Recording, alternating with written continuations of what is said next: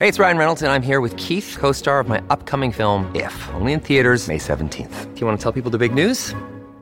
All right, I'll do it. Sign up now and you'll get unlimited for $15 a month in six months of Paramount Plus Essential Plan on us. Mintmobile.com slash switch. Upfront payment of $45 equivalent to $15 per month. Unlimited over 40 gigabytes per month. Face lower speeds. Videos at 480p. Active Mint customers by 531.24 get six months of Paramount Plus Essential Plan. Auto renews after six months. Offer ends May 31st, 2024. Separate Paramount Plus registration required. Terms and conditions apply if rated PG. Hey, everybody. Welcome to the Singletracks Podcast. My name is Jeff, and today my friends Julie and Reet Singh are joining us to talk about living the van life. So, about a year ago, the Singhs quit their corporate jobs and hit the road to pursue their dream of starting a business and spending more time outdoors.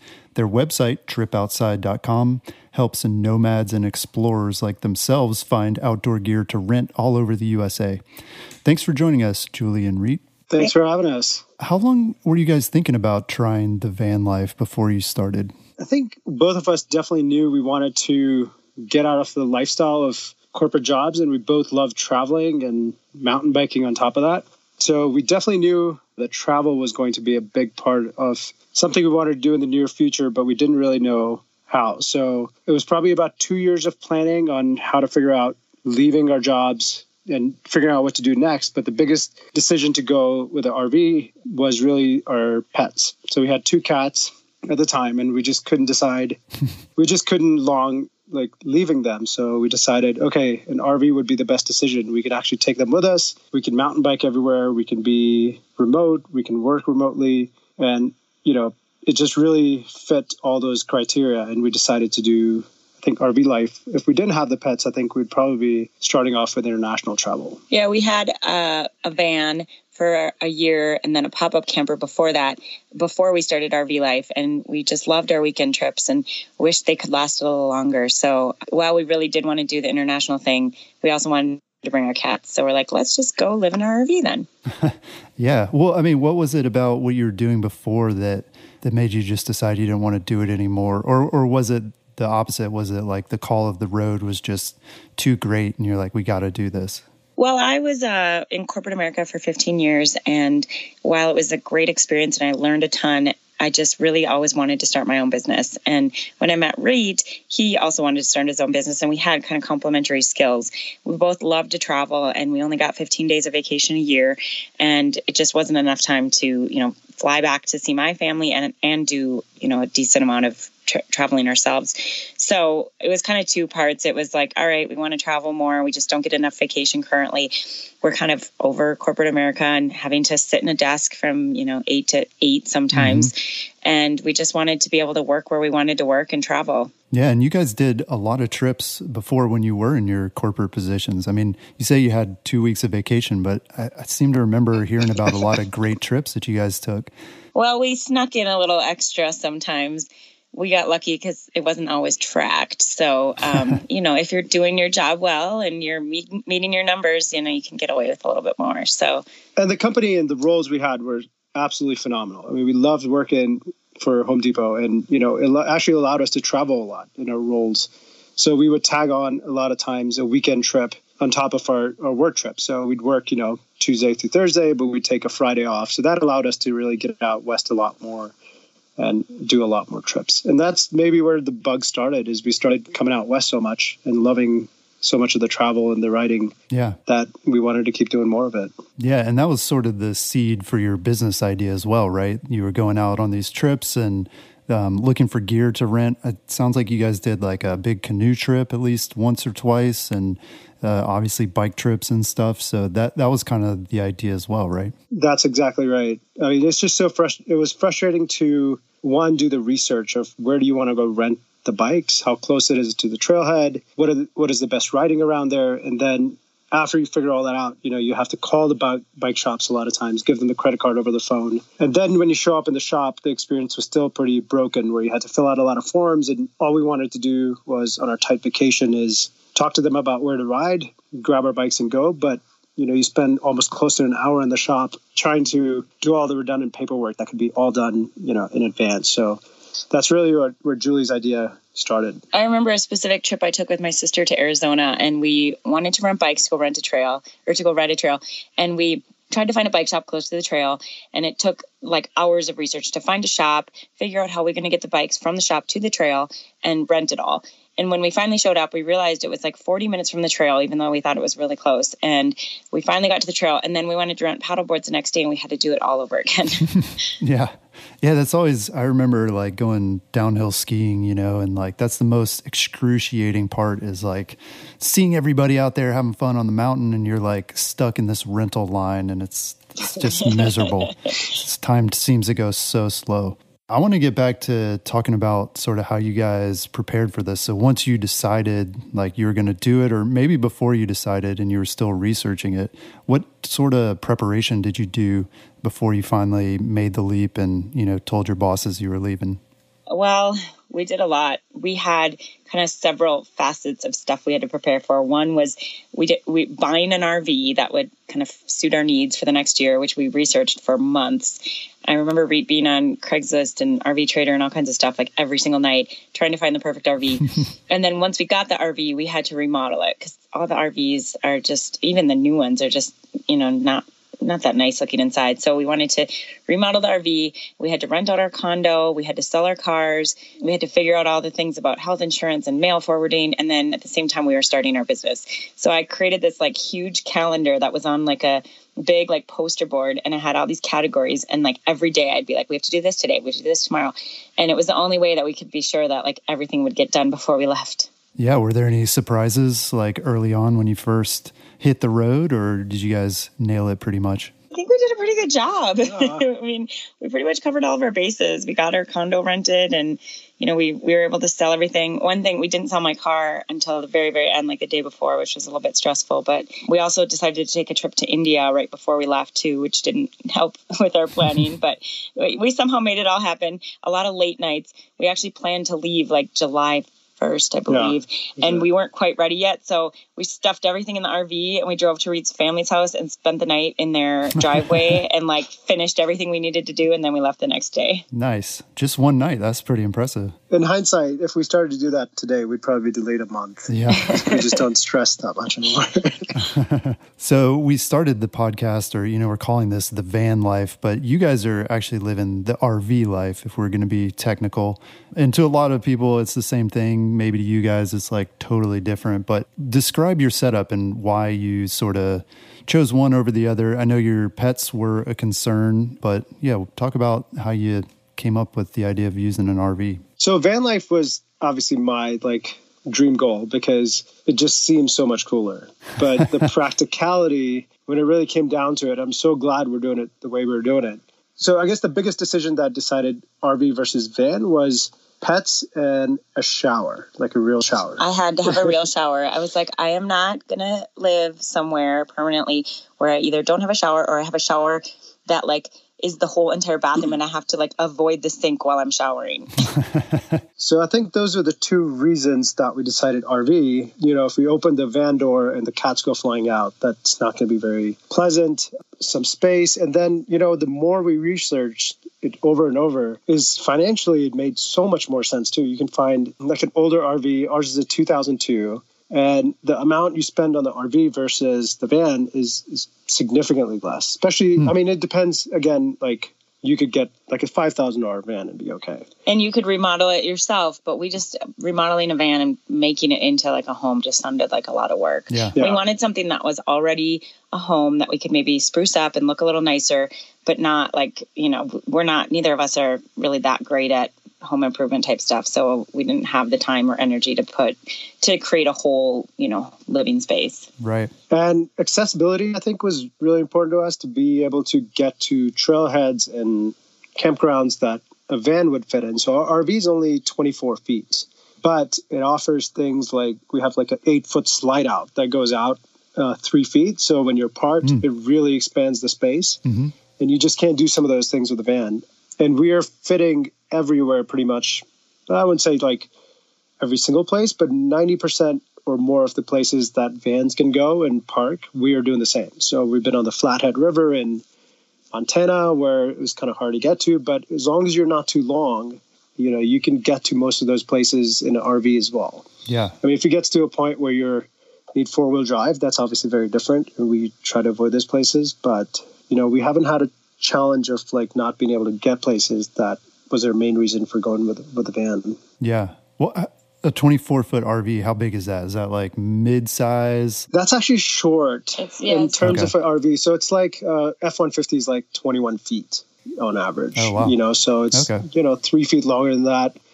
In a parking space, you're sticking out maybe three or four feet, but it's really not that much longer than that. Yeah, it's definitely one of the smaller ones. We've we've met up with a lot of our RVers on the road, and we're usually the smallest of the RVs. Hmm. Interesting. So, do you guys have tips for minimizing your vehicle costs, like whether that's purchasing it or maintaining it or driving it around? I think the number one thing is buy used. I mean, uh, we what we did is actually we did, before we decided to buy, we rented one in I think it was Zion. We took a weekend trip to Zion and we bought. I mean, we rented. It was like 2018.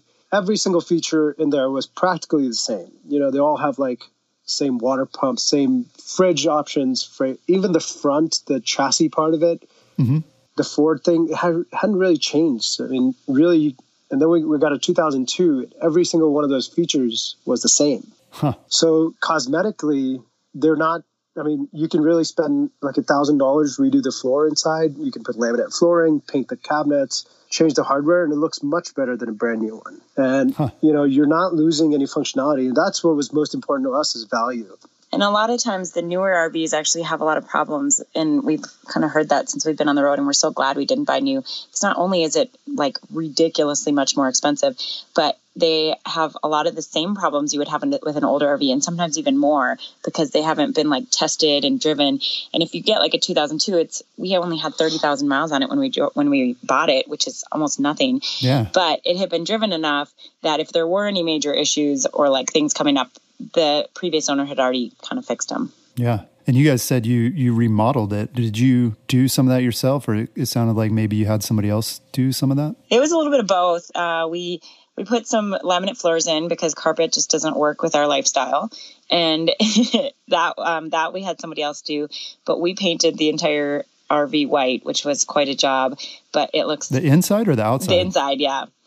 But it looks so much better, and and then we did some of the others things like um, we put up some like sticky tile that looks really nice in the kitchen and the bathroom, and then we had our um, upholstery redone by someone else. So it was kind of a mixture. We did a little, and we had we hired a little bit. We didn't do that much to the outside because it looked pretty good already, but we mostly just did the inside. And I think a big part of that was to make it look more like a home and not feel like you're living in an RV. Maybe we're trying to trick ourselves. Yeah. Do you bring like the little uh, pink flamingos with you wherever you go and like set those out, make it look like a house? Uh, we don't do as much as we should, but we do have a little mat and chairs. Yeah. And I think one other thing for sorry sorry, for cost is important is just fuel cost. So we did look at diesel RVs. They're starting like I think there's only like one company that really makes it on uh, Mercedes chassis, and those start around like thirty five thousand. And we got ours for nineteen. Oh wow. So when you really think about the incremental cost of like how much money you're going to save based on the number of miles you'll drive, it wasn't even close. And that's used thirty five thousand. Right. Those New are both used more. prices. Yeah.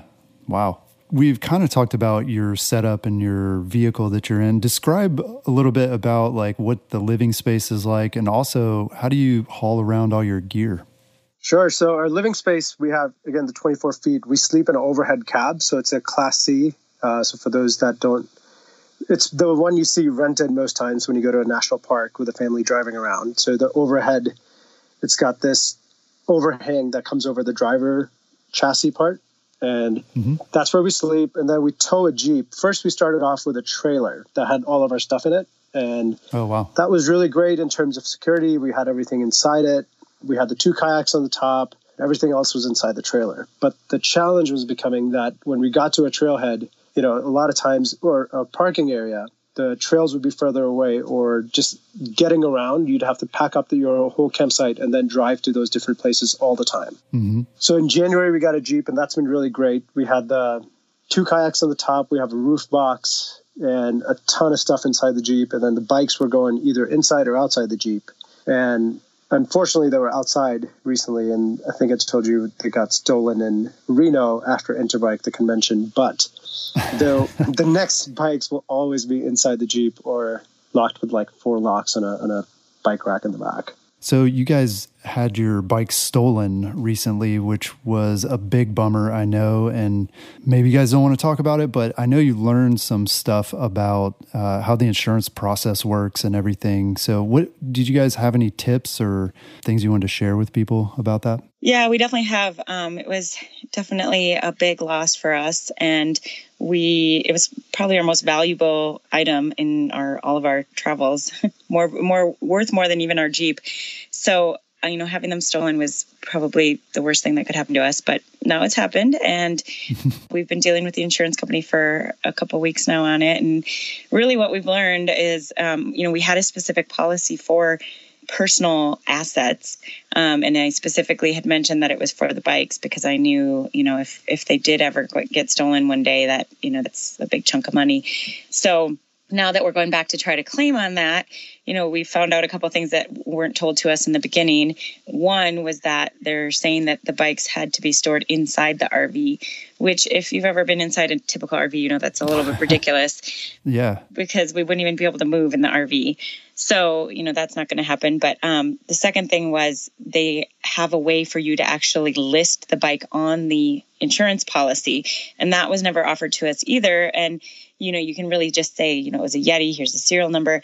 And if it's listed specifically on the policy, then apparently it's going to be covered at replacement value. So mm-hmm. we didn't realize that. And, you know, we're still kind of going back and forth with them because every time I've talked to them, I did say, you know, this, this is to cover our bikes. And I, I believe that really should have been offered to us because I didn't even know it existed.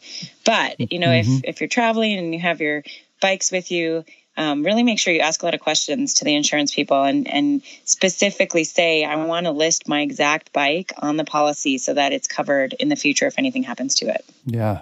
And it sounds like, too, I mean, if you're storing your bikes inside the RV, you don't really need insurance, right? Like nobody's going to come right. in there yeah. exactly. while you're in there and steal your bike. Like you can just grab onto it and be like, no, you're not taking this. Definitely check with them too, because they got into so many details about, well, were you parked at a campground and were you on a private property? Because sometimes they won't cover you if we were talking about the Walmart example. Yeah, they're just looking for one wrong answer to be like, oh, sorry. Yeah, they say they don't cover you if you're in a Walmart parking lot. And nobody ever told us that before either. Um, we weren't in a Walmart parking lot, but you know, if if we had been, like they would have just denied us. So, you know, we there's all these stipulations. Yeah, it's hard to imagine that that would be like in the policy document too. Like it says you can't park in a Walmart parking lot. You got to put everything inside. Like, it's not specifically, but it does say um, if you're not on like owned property or something like that. And, hmm. you know, basically they're trying to say if you're not in an RV park, but, you know, you're not parked at the RV park 24 hours a day. So what about when you're out driving around? Well, yeah, I guess the the only bright spot is you guys getting new bikes, right? Are you, you looking That's at right. looking at an upgrade or are you going to go with the same bikes that you had before? Well, I want the same bike because I just bought it less than a year ago and I loved it but um, it's it'll depend on you know how much we get back. Reet was kind of ready for a new bike anyway, so he's not as disappointed as I am. I'm super excited to upgrade. yeah, cool. When you guys are on the road, what is your biggest expense? Oh, I'll let Julie cover that because we. I'm I'm the budget person. Typically, it's gas. You know, we uh, drive a lot and it depends on how much we're driving. Some months we've spent like over $2,000 on gas, but that was kind of a crazy month when we drove all the way up to Banff and back. But um, I'd say on average we spend like a thousand a month on gas. Mm-hmm. And then lately we've really been slowing down and trying to stay in one place for a lot longer. So, like this past month we spent like five or six hundred bucks on gas, and actually groceries ended up being more expensive than gas that month. So it just kind of depends. But, you know, if we have any vehicle maintenance and stuff like that, that sometimes ends up making it to the top. But um, we cook a lot. We don't really go out to eat that much. And so it ends up really being gas or groceries. Yeah. I mean, is the grocery bill sort of comparable to what you would have had, um, you know, if you're living in your condo still?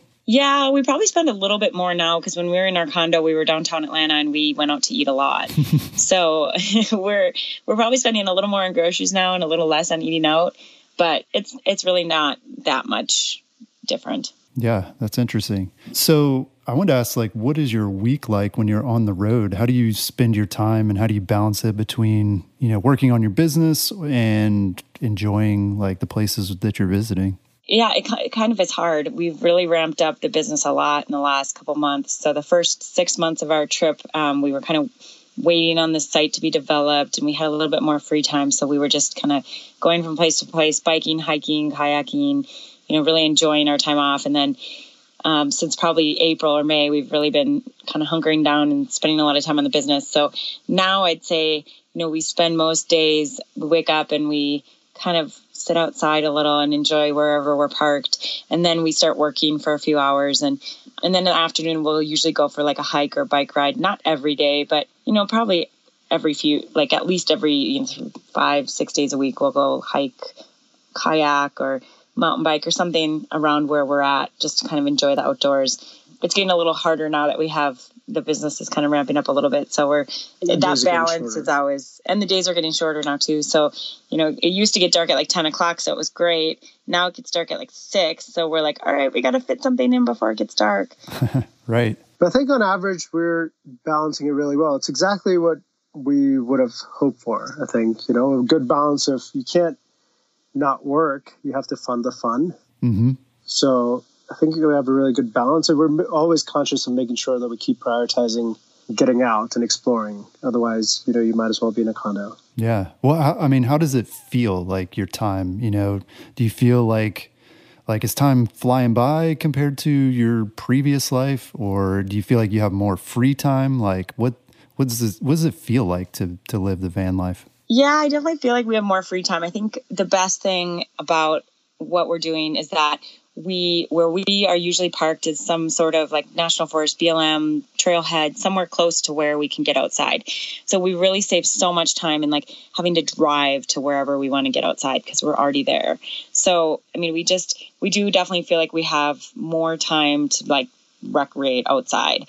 But one thing that's interesting is I thought we would have like hours and hours of time to be like reading books and doing yoga. And, you know, that definitely hasn't materialized. I don't know where all that extra time has gone, but, um, but we, we definitely still find ways to pack in, you know, a full day and, we don't even have a TV and everybody's like, "Oh, well what what do you do if you don't watch TV?" And we're like, "I don't know. We don't even have time for TV even if we had one." yeah. That's interesting. Yeah, one of the things too, I guess we skipped over in the expense category is parking fees. Are you guys staying at campgrounds and places where you know you pay a nightly fee, or you have you found ways to minimize that cost? Every once in a while, we'll stay at a campground, um, but we do have solar on our roof, so the solar charges kind of everything in the RV that we need, and then our fridge is run off, off propane and we're, we're really self-contained so we don't need to plug in um, which was our goal because we didn't always want to stay in a campground. Campgrounds are nice because you know you can get a little break and you can run as much water as you want. You can turn on all your you know electric and it doesn't matter. But we really prefer to be like outdoors. So right now we're camped on BLM land, which is basically Bureau of Land Management. It's public lands, and there's typically some like kind of designated campsites with like a fire ring and sometimes even a picnic table, but it's free. And it, out west, there's a ton of it. Um, so there's a couple different websites and apps we use to find it, or even word of mouth, sometimes from different RVers or locals. Um, but it, it's free and it's on, you know, BLM, National Forest, just kind of like public land. And so that's really been amazing because not only is it an, an amazing place to camp with like gorgeous scenery and views, but it is free. So I'd say on average we budget about 200 bucks a month for campgrounds, which is like maybe four nights a month. And sometimes we don't even use it. Wow. Yeah, if you're on the East Coast, you don't know what that even means because for years we didn't even understand that. But that's, I think, the best part about being, you know, west of Colorado or west of Kansas. Yeah. Well, what about Walmart though? I heard you can stay there for free. You guys ever do that? I think we've done that like four times total and it's typically on really long drives. So if we're driving and we just need to like stay somewhere overnight, we park, we sleep, we wake up, buy groceries, and you know take off. But it's you know it's loud and definitely not our preferred place, and safety again becomes some, somewhat of a concern. But I have a whole new level of respect for Walmart for allowing that, and we definitely support them in buying a lot of stuff there. but it's great. And you're supporting mountain biking too because they build all the great trails in Bentonville, right? Exactly. Yeah, they're really putting Bentonville on a map. Yeah, we try not be in cities for many reasons. I mean, it's hard to drive an RV in a city, stuff gets stolen. Like, just it's there isn't much camping, especially free camping, except Walmart. So uh, we do our best to be in kind of more outdoorsy, rural, mountainous areas versus cities. But we do have to drive through cities sometimes, and and that's when we'll sometimes take advantage of a Walmart parking lot. And sometimes it comes in really handy. We were like stuck in a snowstorm on I seventy, and we spent a night overnight. So you know, it's it's definitely one of those great places you can count on most of the time if you need to. Yeah, that's interesting too. That I mean, you guys are so focused on you know being in the outdoors and getting away from cities and stuff. I mean, that's that's a complete 180 from where you guys were before. I mean, you were living downtown Atlanta, um, and yeah, a, that was a really big switch, which I think is uh, it's pretty interesting. So, what is what's the best part of living the van slash RV life? What's the best parts you've found so far? Um, I think really just the freedom and the access to the outdoors. I mean, just yesterday we were driving out of our campsite and we like looked to the left and there's like three huge bears just chilling on like this road and they saw us and they ran away. But uh, it was so cool. They were like, I don't know, hundred feet from where we're camped. And wow. I'm I'm obsessed with wildlife. So I have absolutely loved exploring like Colorado and Idaho and we've seen moose and we've seen we hear coyotes almost every single night howling, which is like oh, such oh, an cool. eerie, cool sound. Like I open the window and I listen, I'm like, wow, that is so cool.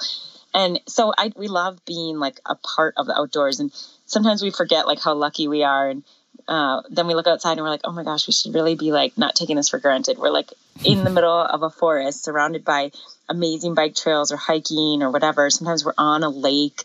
Um, we've just gotten some really incredible parking spots. And I think driving versus flying too, just before we would, I think it's definitely less rushed and you can explore so much more in detail you think you've been in a place, but you're, you know we've visited a lot of places before, but we really didn't get to really know them. Mm-hmm. We you know you ride a trail, you go to a brewery, you go to a restaurant, and then you fly back, or you know you spend two days doing that. But there's so much more to an area. There's so many places that have local hot springs or trails that you just never get to even find out about if you're just doing like a rush trip. And typically before when we were flying places, you never really wanted to fly to the same place over and over again. Mm-hmm. So you only got to see it, you know, over a three, four day weekend. And we really just love exploring by car. Like the road trip is amazing. Yeah, we get to see a lot of stuff you wouldn't see flying. So we would fly before to like, you know, Portland, Oregon, and we'd see Portland or maybe like somewhere within like an hour or two from Portland.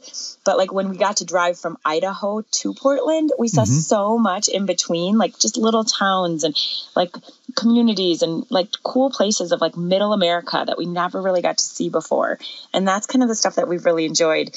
I know you mentioned like we kind of came from living in downtown Atlanta and now we're really enjoying like the more rural areas. And it's really given us an appreciation for small town living. And we've decided that eventually if and when we do settle down someday it's not going to be in a big city. It's definitely going to be in a smaller more like rural kind of community area that has like a, a town that's big enough for us to you know live in and do stuff but still like super close easy access to the outdoors. Yeah that's interesting. It's also the biggest surprise if you ask me if yeah. what was going to be if I caught myself saying that two years ago, I would laugh at myself. But it's like, no way. I love going out to eat. I love going to like nightlife and restaurants, and you know, and I actually don't miss that at all. So that's been a quite a surprising change. Yeah. What would have been some of your favorite spots that you've visited or, or stayed in on your trip so far? I think Idaho as a state probably sticks out the most just because it's just the most underrated.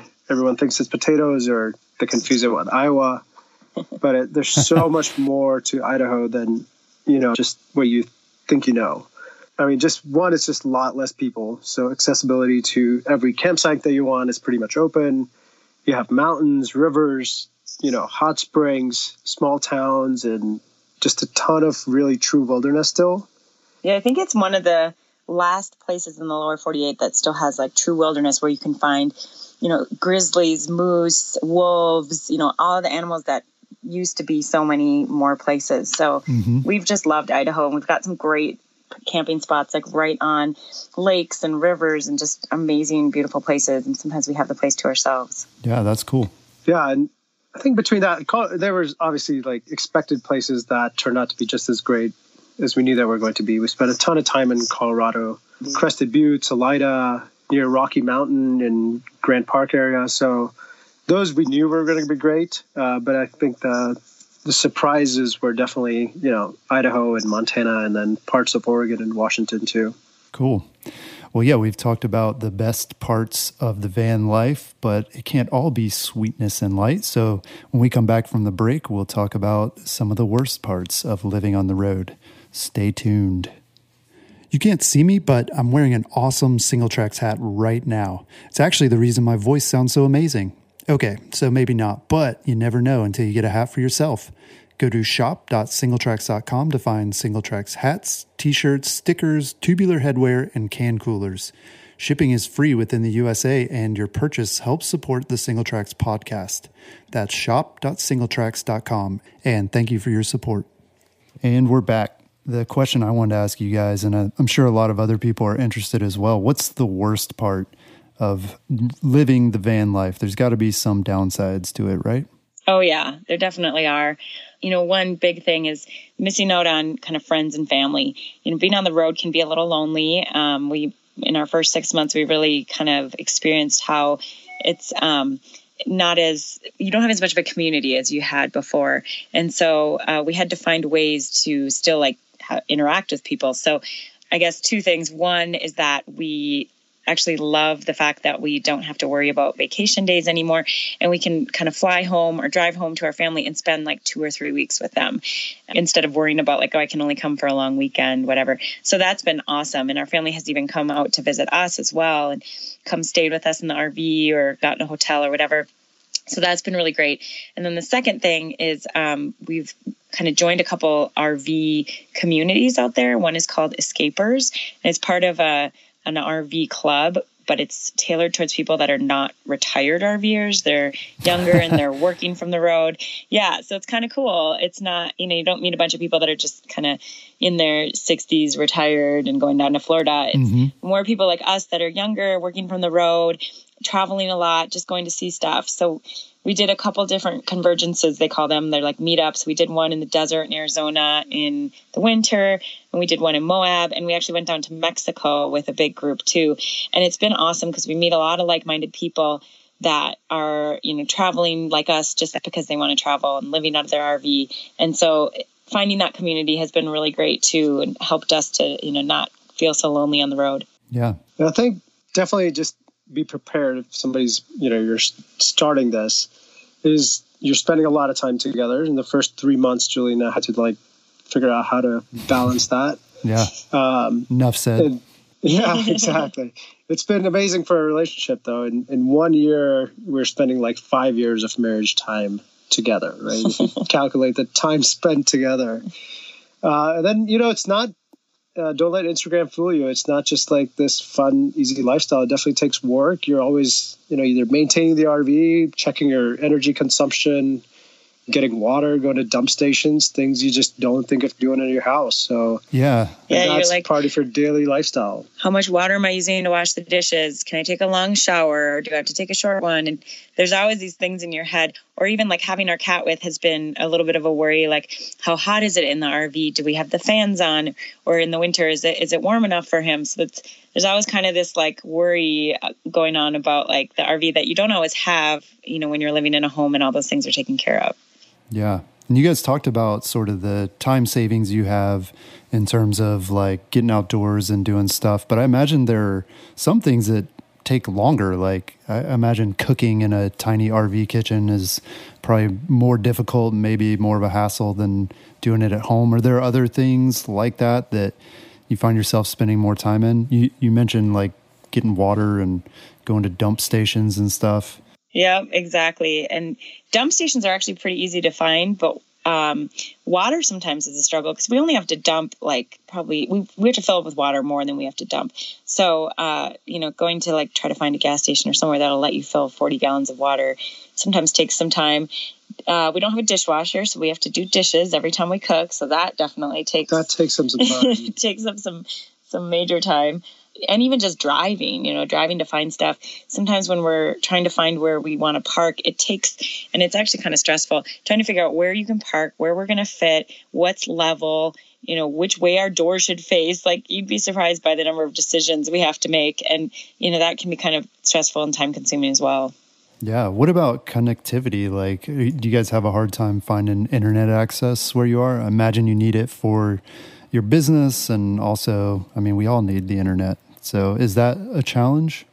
Yes, definitely. I think finding it is easy. It's finding it in great places where you want to be is the hard part because we really struggle with that because we really want to be like in the middle of the wilderness or, or very small towns, but you know the speeds. Uh, our location gets very uh, narrowed down by where there's connectivity, you know, and that's that's unfortunate that you know it's 2018 we're such a uh, advanced society, but we don't have internet everywhere. But yeah, it's good and bad. I mean, we'll we'll camp somewhere in the middle of the wilderness and we don't have any internet, but then after a day we're like, all right, we got to get back to like checking our you know website or whatever.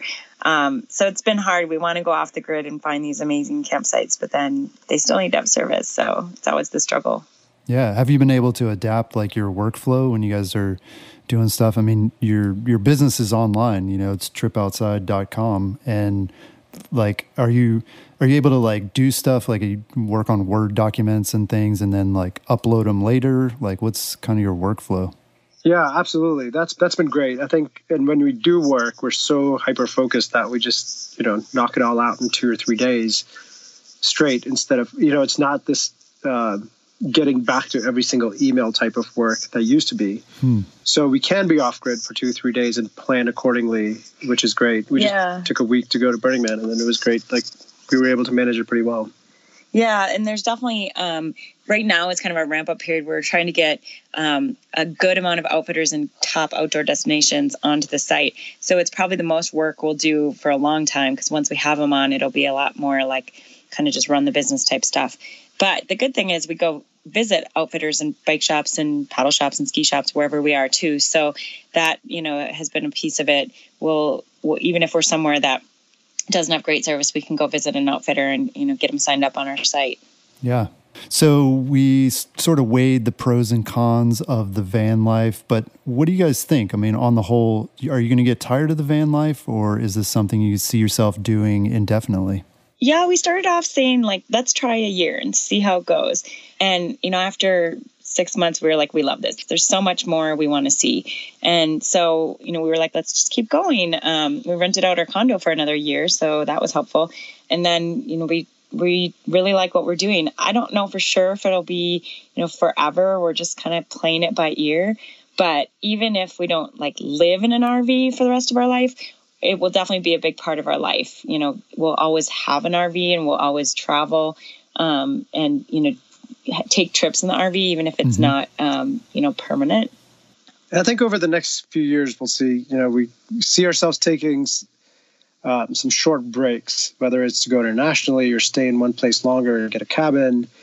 But, you know, we don't want to get, uh, try not to be too rigid on our decisions, but just be flexible. What's working. And as long as it's working and we're enjoying it, we'll try to keep doing it. Yeah, we have some friends who are fellow RVers and they take like a month to go down and live in a house in Costa Rica for a while and then they go, you know, live somewhere else. So that seems pretty cool to us. Like we'd love to, you know, take a break and go live in India for a couple months, which actually we're going to be doing here coming up in January. We're going to go there for two months for a wedding, and then we'll come back to the RV and, um, you know, RV again. The biggest concern is really our cat and figuring out where he's going to go for the couple months. But usually we have people that are willing to help out with that. Yeah. Well, man, I mean, it sounds like a great life if, if you get to take a vacation from your vacation. I think a lot of people would like to be in that situation. Exactly. well, and I think it helps us appreciate RV life more too, because sometimes we can get like wrapped up in the difficulties, like the stuff we talked about just a little bit ago, and we start to like get a little bit down because we're like, oh, we're always trying to find somewhere to park, and we have to fill up with water, and we have to dump. And I think taking a break from it for a little while and coming back makes you really remember how amazing it is and appreciate it again. Hmm. So before we wrap up, I wanted to see what tips you guys have for people who are considering this for the first time or even for people who just got on the road recently. It seems like we're hearing about a lot of people giving this a try or thinking about it. So what what tips would you have to share with people who are getting started? I think if you've never done it, definitely, you know, rent one, take a week long trip, get an idea. Is this something you can do? Definitely recommend doing it it's definitely a great lifestyle, but you know, it may not be for the the person that just can't manage the the nuances of doing it. So before you just commit, maybe just try it. And there's a lot of great ways to do that now. You know, you try different types of RVs. If you think you want to tow a trailer versus a motorhome, that's a big decision. So definitely try both of those and see how you like those. And then once you do start, you know, we definitely uh, if we were to give ourselves some advice, would be to stay a little bit longer in each place than trying to just drive uh, as fast as possible because you really get to mm-hmm. reduce your expense and get to enjoy it better. You get more local recommendations, and you're not trying to just. I think at the beginning we were like, "Oh, we can be anywhere. Let's try to be everywhere." So yeah. you end up rushing a little bit more than you probably need to it's but you know that would be the one big advice I would give is slow down. If you really know you're already to like a destination, give yourself you know a couple of weeks to really enjoy it. And even the places that you may not think are cool or never thought of, you may end up really enjoying your your stay there. So you're to give yourself a little flexibility and allow yourself to stay there instead of feeling like you have to be somewhere else because you overplanned it. Yeah. Yeah, that was one thing we definitely did from the start is we had a rough plan of where we wanted to go, but not when. And we didn't book any campgrounds. We didn't book anything that would require us to be somewhere. Um, so that really allowed us to stay places longer if we liked it. And the one other surprise we had was that we liked everything. There were very few places that we were like, oh, let's get out of here. And there's so much more to explore and see, and so many more amazing places than we really realized there would be. So we started off fast, like treating it like a vacation, and then eventually just started slowing down because we realized there was so much to see everywhere we went. Some of the other things for recommendations would be, you know, like we talked about before the BLM land. It's it's really really great for you know not spending a lot of money and being truly in the outdoors. Um, there's some great apps like uh, Campendium and FreeCampsites.net. That's actually a website that help you identify these types of places. But and then also RV parks are are you know great, but we do only try to stay in stay in them once in a while just to kind of charge up. I think the rest of the stuff we already talked about. You know, we we avoid cities because they're really not RV friendly, but there's so much cool stuff to see in the outdoors, in the wilderness, in the small towns. I think budget wise too, you can make it as cheap as you want. So if that's your concern, you can really control that. So uh, I think what are, different people are going to have different hesitations, but make sure, making sure you have the right type of RV is is important. But not to worry because nobody's ever happy with their setup. Everyone is always looking to improve their setup. So there's no, I think there's no perfect setup. There's things that work well with each different setup. Yeah. So don't let that analysis paralysis keep you from from doing it. Yeah, that's all really good advice. Well, thank you both for joining us and letting us know how it's going out there on the road. Hopefully, we'll hear from you again soon. You can follow the Sings on Instagram at where the wild sings are and we'll share that handle in the show notes so you can click over to that. And also be sure to check out tripoutside.com if you're looking for rental gear equipment uh, for your next outdoor adventure. And finally, uh, if you could give us a like on our Facebook page, Singletracks Mountain Bike Reviews. That way you can keep up with the latest news from Singletracks and find out about our latest podcasts. That's all we've got this week. We'll talk to you again next week. Peace.